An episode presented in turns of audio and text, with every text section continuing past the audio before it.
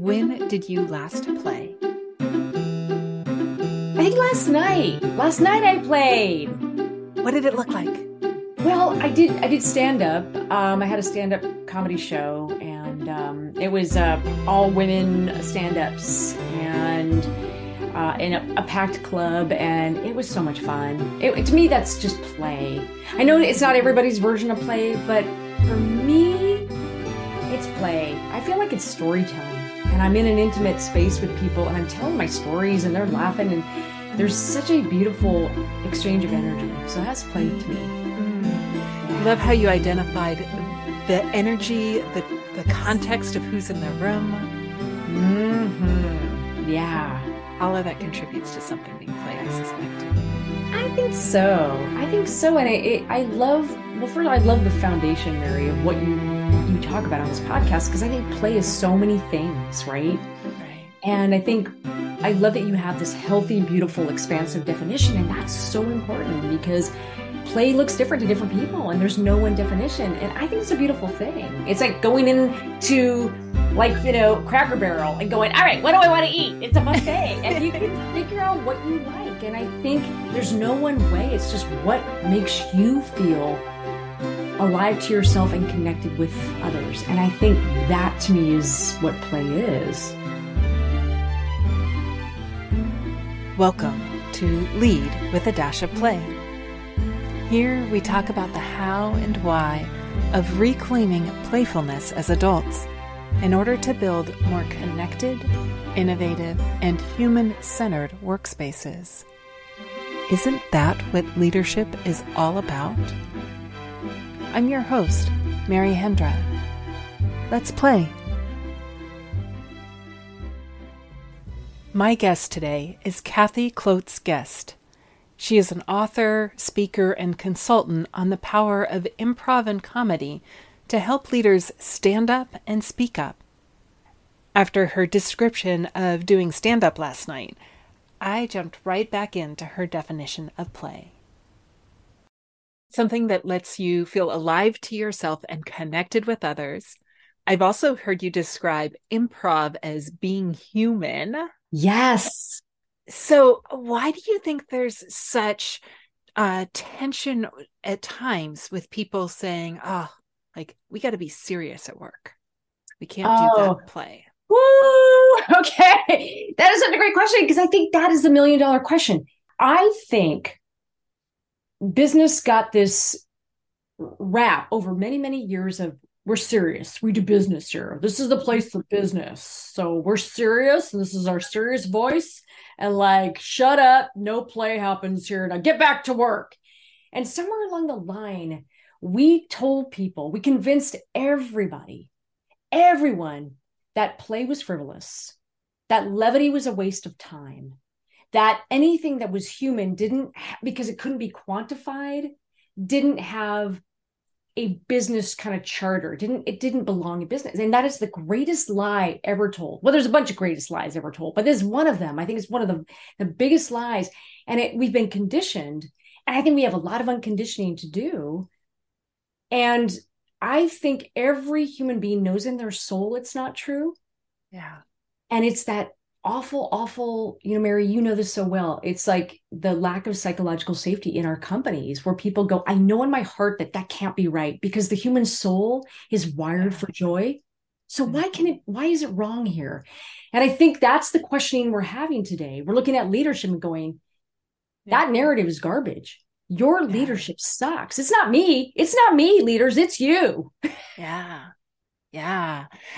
There's so many questions for you that are coming out of that, but let's mm-hmm. start with you have been a leader as well. What did playfulness create in your own leadership style? It's interesting because I don't think leading was ever easy for me. You know what men love? They love a smart, funny woman leader. No, they don't.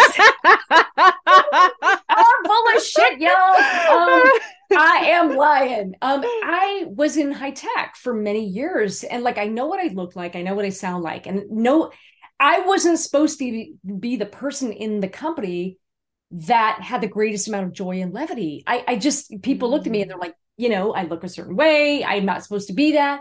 And I was. And I think what I realized was that no one was going to do it for me. And I was going to have to ratify myself. And I was going to have to choose myself. And that meant choosing my joy.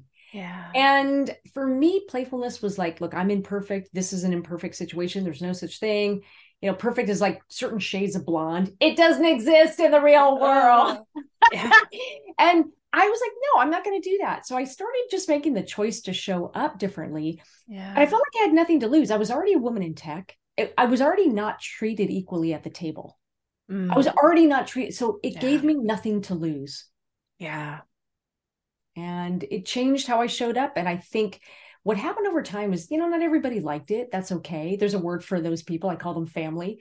But they're they're but, and enough people liked it. Enough people did. And enough people went, I like the way you show up. And I just made had to make a decision in face of in the face of a lot of that um yeah. to, to choose that for me. And it wasn't always easy. I don't want to sugarcoat it as you know la la la la. It was easy. It wasn't. Um but what i found is that i was happier and i showed up better and healthier and happier for me and for other people.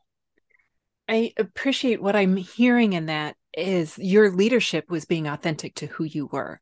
And who you yeah. were was yeah. showing up with joy and yeah. and identifying you weren't going to sacrifice that. No no it wasn't going to happen there. I mean there were so few women in in as i got up the food chain and got promoted there was so like it was like oxygen. The, the higher you go the less the oxygen. It's like yeah. ain't no women around here. Um and it was so hard and i really had to choose joy because it was really really tough. And i feel like i was you know in a in a cauldron. I was boiling in this cauldron and i thought the the the worst thing that could happen is I lose my own joy in the midst of all this hard stuff. Mm. And it was just a, a really conscious decision. And I won't say it was easy, it was not. Um, yeah. But I think there are some things we can control. And I really do believe that controlling how you show up is is the most important choice you can make.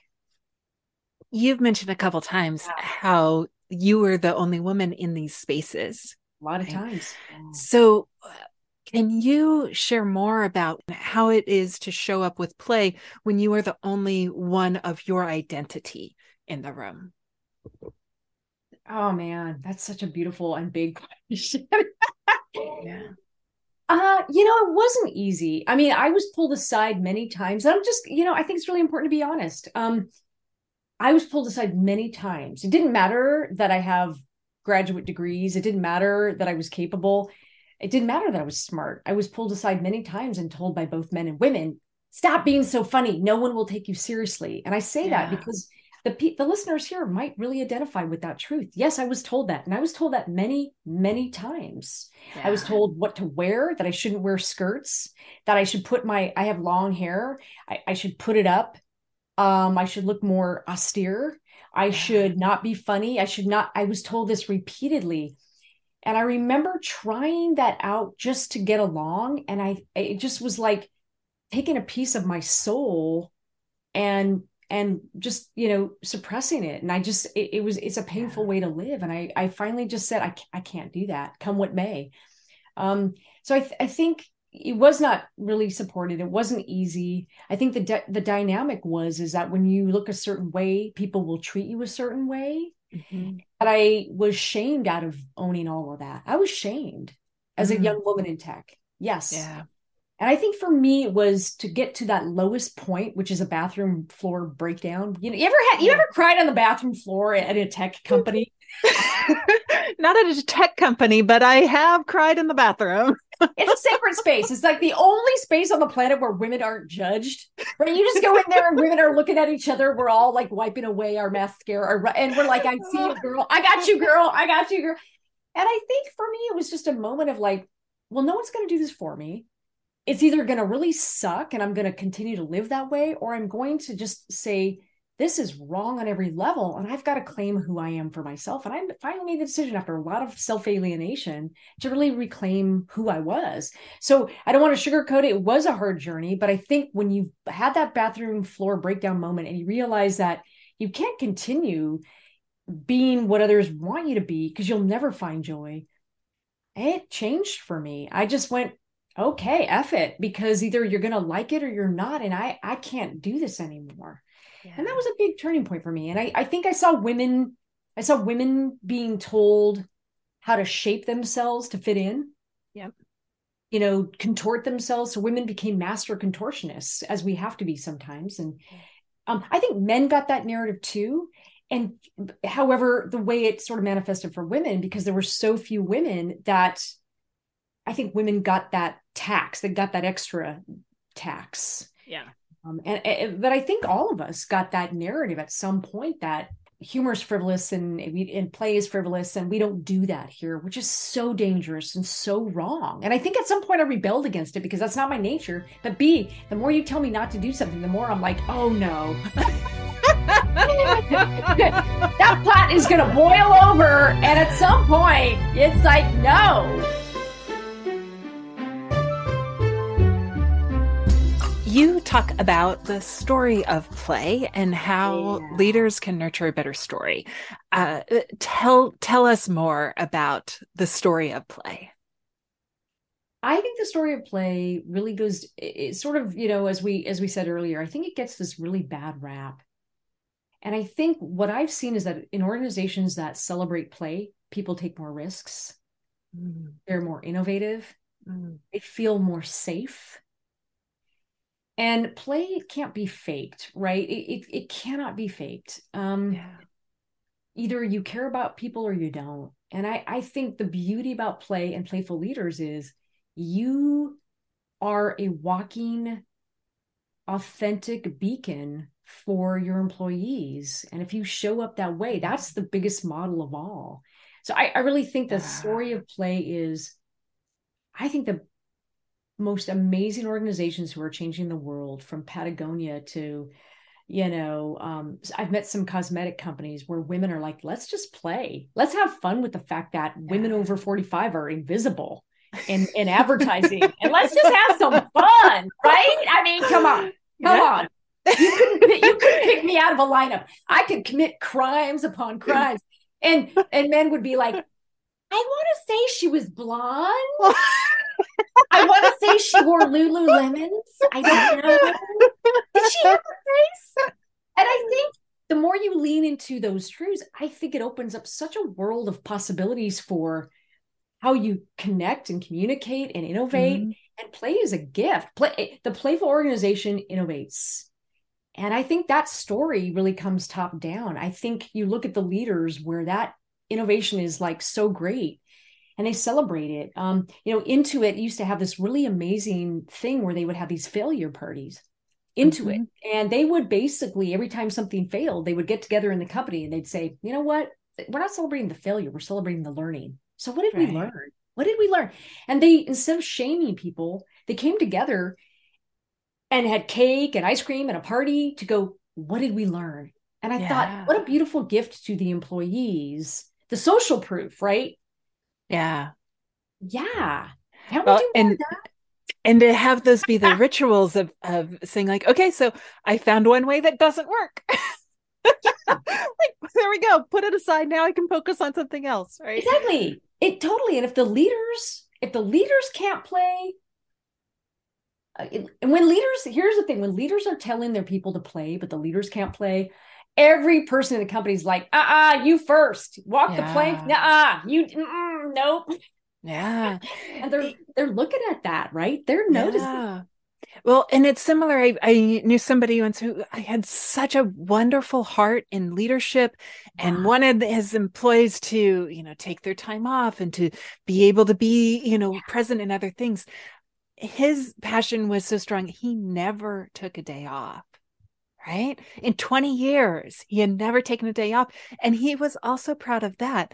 And when I talked to his employees, there was a disconnect because wow. while he said, I support you taking time off, um, he never did it himself. And so the employees were afraid to take a day off. Yeah. And so I was thinking of that story in relation to what you were saying, right? What, what our actions speak volumes. And everything. If we saw playful leaders normalize it, I think that would be the social proof that everybody in the company needs to go, ah, I can do that. Yeah. And I don't think leaders think about that and they need to. I think they need to think about normalizing play, but that so much of that is social proof. And it's not enough to say yeah. we value play. That's just, you know, Enron used to have a plaque in their company. Enron, we value customers. it is like, what a joke. I mean, we know that's not true. We know that's not true. Yeah. And so it's talk is cheap. And I think what yeah. leaders need to really do is understand the modeling that they do. And if you can laugh at yourself, that and you know, I think we're seeing leaders right now, Mary, that can mm-hmm. that have such thin skinned, mm-hmm. very thin skinned. They can't take criticism. They yeah. can't take any kind of play. They can't take, and that sends the exact opposite message to to employees. Nobody, yeah. if you're not a leader who who can laugh at yourself, you're not a leader that anybody wants to follow. Yeah. Well, and there's there's a lot of talk about the importance of vulnerability in leadership and to me like play is one of those ways that you are a little bit vulnerable but, but you're creating when you're creating that space together to play mm. um it, mm-hmm. it maybe is a, a, different way to think about vulnerability than um like the revealing your whole heart and every point of like possible grief that you've ever had which could also be intimidating. it is, and it's like trauma porn. We don't yeah. need it, you know. It, and and the thing is, you're that's such a great point, and I so agree with you. I think, I think we get vulnerability wrong. It's not about you necessarily opening up and and giving every life story. It, it isn't. And play is very vulnerable. And the research is very clear that play brings up trauma for people. It does mm. which means so when you say okay, everybody play, and you make it mandatory, for example, that's why company sponsored play stuff always fails because for some people, and we have to remember that growing up, either they were told they played wrong or they weren't good enough or they were picked last for a team and yeah. part of what play does is exposes people's deep vulnerabilities which means yeah. if you want people to play you've got to build the safety net you've got to make it optional You've got to make it safe. Yeah. You've got to make it fun. And it cannot be mandatory. You know, people should be able to opt out. So when you put those safeguards into an organization, you ensure organic play. There's so much fear. There's so much fear. I talk to companies all the time. I know you do as well. And I think the amount of fear that people feel is very real. And the biggest fear people have is judgment. I will I will be judged by my peers, by my boss, and they won't forget and it'll be held over my head and even though it, you know they say they won't the trust is so low and i think the single biggest thing that's hurting companies today is a lack of trust there is a deep lack of trust mm. And it's palpable and play only gets us so far if we don't make it safe and really live it really yeah. live it yeah so, so so you've talked about the, the the importance of the leaders being playful themselves, showing that. Um, mm-hmm. Um, you talked about making it optional. Um, mm-hmm. So people opt in, creating that space. Um, what are some other things that are important to prepare for a space of play or for playfulness to be successful? I think in our teams, we need to let teams have some autonomy. People won't do it if they don't, if they feel judged. So I think in our teams, we need to establish space and um, our values and make it safe at any point for people to do it as long as they know the guardrails you know lifting yeah. people not punching what we say punching down in comedy um, yeah. and i think it really has to happen not just at a at a company value statement level it has to happen in our teams. So we need yeah. we need team leadership. Um, we need people to bring um, that kind non-judging self to work. But it only it only works as far as um, you know hr and our teams and our mission statement are willing to provide social proof honestly mary the single biggest thing holding people back is a lack of social proof mm-hmm. um, you know we say i see this a lot you know um, all right it's now popular to say psychological safety so all right we're psychologically safe everybody if only we could just say, okay, this is a psychologically safe space, and it was. it's like you know, it's like calling dibs or like you know, writing shotgun. You're like, called it. No, no, it doesn't work that way. and I think what people are unprepared for leaders is doing the work. There's no social proof. So the single greatest thing that we can do is leaders model it and then share those instances throughout the company so that everybody mm. knows this is what show me here's how people yeah. played in in this division or in this team here's the results and here's how we can all learn from that and i think yeah. they want they're hungry for social proof and that's where companies i think need to do better to to share those kinds of learnings throughout the company yeah. Well, and it, it, strikes me that comes back to some of what you talked about of authenticity mm-hmm. and how we show up, right? That that mm-hmm. there needs to be that consistency, which resonates for me as a leader, like with my team. Right? There were there were some people who only needed to see it once or twice, and they're like, "Oh, okay, I got it. This is a this is a team that can play together and build in positive ways." And there are other people who needed to see it over six months. They needed to see joy in the in the in the lunchroom. They needed to see um, the way that I would respond to a failure or a success or a like, who knows what that was, right?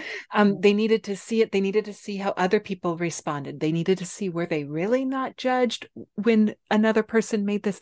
They needed to see that day in, day out for months or even a year before they themselves would be like, oh, okay, I get it. I can show up with some playfulness. Yeah, yeah, absolutely. Everyone's different, but I think we just try to shortcut social proof and go right to the here's the here's the values, but it doesn't work that way. Values are yeah. lived. And yeah. they're looking at that. And it's so true. It's like you and I both know as leaders, it's like not how you handle the successes of a company, but really the question that that that we all should be asking is how do leaders handle handle failures? Yeah. Because that t- says more about who we really are and what we value when people have screwed up. Okay, then you know you say you say one thing but then when people take a risk and it doesn't work out a playful risk you know they're judged. And so i th- i think um the biggest thing is leadership is so woefully um and i i'm just going to be honest woefully um inept at owning where they failed yeah. and owning it. I think leadership thinks they're great they give themselves a's and you talk to employees and it's like a c maybe a d and that gap that reality gap i think leaders have to own that. And that's hard. It's yeah. hard to hear but leaders do you really have a lot of work to do to earn employee trust. And playfulness is vulnerability but it's also humility and there's a huge opportunity there. I haven't heard somebody previously connect play and humility, but I think that's so important because yep.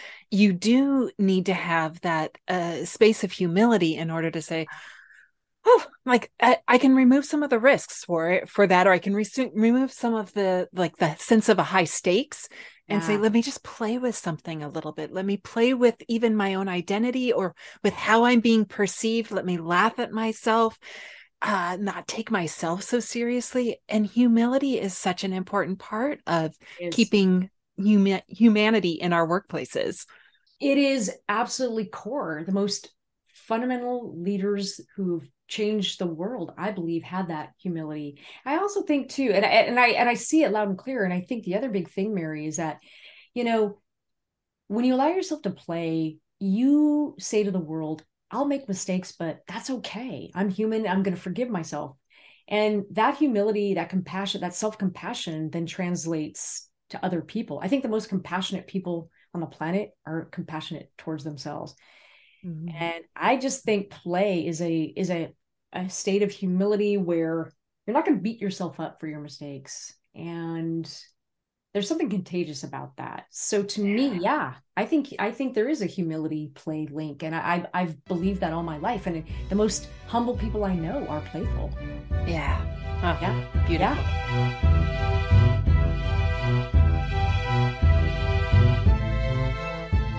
One of the things that I'm noticing, even in this conversation, right, you are you are brilliant you are thoughtful you are articulate you are also an improv artist right mm-hmm. but this conversation has not all just been like jokes and improv yeah. and you did an improv show last night right it so was a, it was a stand-up show actually stand up okay. it's a little different from you know improv yeah yeah uh, thank you for that correction yeah. um so part of what i would love to hear you articulate is what role having that comedy outlet does for you when you are going to show up as a leader and have yeah. the serious conversations because it doesn't mean that you are always joking right not at all so not so how all. what is that for you how is how does the yeah. having that creative outlet that playful outlet influence you Ooh.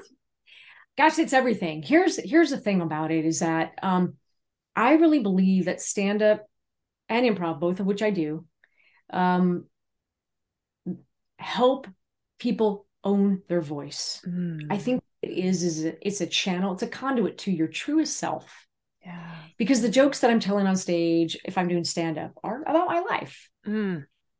and there's a there's a connection i have with the audience because it's truth everything i say in stand up is truth but it's heightened and then on in in in improv as you know it's like I'm making my partners look good. Yeah. I am all about how do we do this together? I can't create something magical without other people. Yeah. And I think what comedy does is comedy strengthens our muscles, our confidence muscles, our risk muscles, and our, I think, our ability to be vulnerable, to play, to say the big things. Mm. Improv makes us appreciate that it's a team effort I think the best yeah. leaders I know understand improv because every team is an improv team. Yeah. Every team, you may not even call your team an improv group, but they are. If they're doing their job well, right? You're making each other look good. You're building That's on each it. other. Yeah. You're you're heightening each other's ideas. You're yes anding, you know, you're celebrating failure. You're doing all the things that great improv teams do and it strengthens that and and what i've seen with a lot of leaders that i work with um, in in improv and stand up is that stand up strengthens their voice. There's something about leaders being truthful to who they are, owning their humor because it comes from their truth. Yes. And if you want a stronger voice, if you want a braver voice that's true to who you are, I think there is nothing more powerful than than exercising some stand-up muscles because it's not just about being funny. That's a benefit the real vulnerability, Mary, is that when I stand up there and I tell you, look, you know, about my life yeah, and how hard it's yeah. been and what it was like to be a woman in tech for 15 years. And when I say these things, mm-hmm. people are laughing, but they're the truth, the underlying powerfulness is I'm I'm telling you what my life was like. Yeah, so I think comedy is an expression of our highest truth and the better part of who we are. Mm. So I believe in comedy training and bringing all that into how we show up because I've never seen a leader go through stand up or improv training who then didn't go, wow, I'm changed by that. Yeah. I'm changed by that. And then they bring that in. And again, you may not think about it, but I encourage everyone to, you know, who listens to this to go, oh my gosh, my my team is an improv group. Yes. And you may not call it that, but they are. And so your job is to create the conditions for them to look good and succeed. Mm, fabulous. Yeah. Yeah. How do people connect with you if they want to follow up or learn more about what you do? Yeah, sure. There's a couple ways you can do that. You can always um, link in with me at Kathy Klotzguest, all one word. You can go to keepingithuman.com. Keep it, keeping it human is um, is my uh, is my website, and of course I have a couple books out in Amazon, and one of them is all about using activities to create better storytelling and products and all that stuff. And it's really more fundamental than that. While you're doing that, you are strengthening your leadership and connection muscles with other people. Mm, beautiful. And it's fun. And it's it's just a lot of fun. So so, so speaking of which, is there an activity of playfulness that you would leave our listeners with today that they could do at work? Yeah. Um God, I love everything improv. I so do. Um, if I could choose probably one one activity, I would say probably I'm going to go old school, and I'm going to say, can I pick two? Can I pick yes. two? Okay. So what I'm going to call is just the regular yes and. I want you to yes and each other and then heighten. I want you to go through brainstorming, but all, you're not allowed to to yes but. You can only yes and and just heighten each other's ideas. Take it to crazy town. Take it to crazy town and then see what ideas you have. Yeah. Um, and then I'm going to say the other thing I really love is this game called Monkey Wrench. Oh. And Monkey Wrench is, you know, I'm telling a story, and then Mary, you throw in a bunch of ideas, words every now and again as I'm telling a story. You know, you're throwing in banana, monkey, a car, and I have to continue my story, but integrate everything you're throwing because I really think you know improv is about really just meeting every all the changes however they're thrown at us, Yeah. and it's such an uh, um, I think an exercise of adaptable of adaptability actually, Yeah. and and I think it's Monkey Wrench is one of my favorites, and but yes, and is tried and true. It's tried and true. well, and I love the addition of monkey wrench in there because that is Yeah. part of what it means to keep it human, I would suspect, is that we, we- in living in this world, we are going to have things thrown at us. And how do we adapt, perhaps with a laugh and some humor? And how do we, you know, how do we see that? Right. And exactly that. And you said it so well. You don't have to be perfect. And that's the whole point. Yeah. Like, let's learn to laugh at each other. We can take what we do seriously, but we don't have to take ourselves so damn seriously all the time. That's not human. And we're not meant to do that. yeah. So, yeah. Well, and there's a fun listening with it too, because for me to throw in a monkey wrench, I need to listen to what you're saying and know that something could be thrown in there, right? So that attention to each other, we sometimes miss that in work too. It is. It's and it's a great exercise because you have to stay t- in focus on what you're doing and also make space to hear other people. So there's a lot of layers of listening and I think it's a really fun game and um the more you do it the more you get better at it, but that's life. You might be building something, you might be building a platform on say a certain social media platform and then a new owner comes in and changes everything. I'm just saying as an example. Oh, Kathy, thank you so much. I have really enjoyed and learned from this conversation with you. You know what? What a pleasure. I love everything you've done, and I've enjoyed so many of your episodes. So keep doing it, Mary. This is fantastic. Thank you for listening to the Lead with a Dash of Play podcast. Reza Zaidi and Joanna Stevens created and provided the beautifully playful and reflective music you hear in this podcast. The song is titled Holding Rain. This podcast was created out of curiosity, and I hope you'll share your thoughts and questions with me. Email me at mary at maryhendra.com or join the conversation on LinkedIn, redefining play and reclaiming this leadership skill for its potential to bring authenticity and joy into our professional spaces.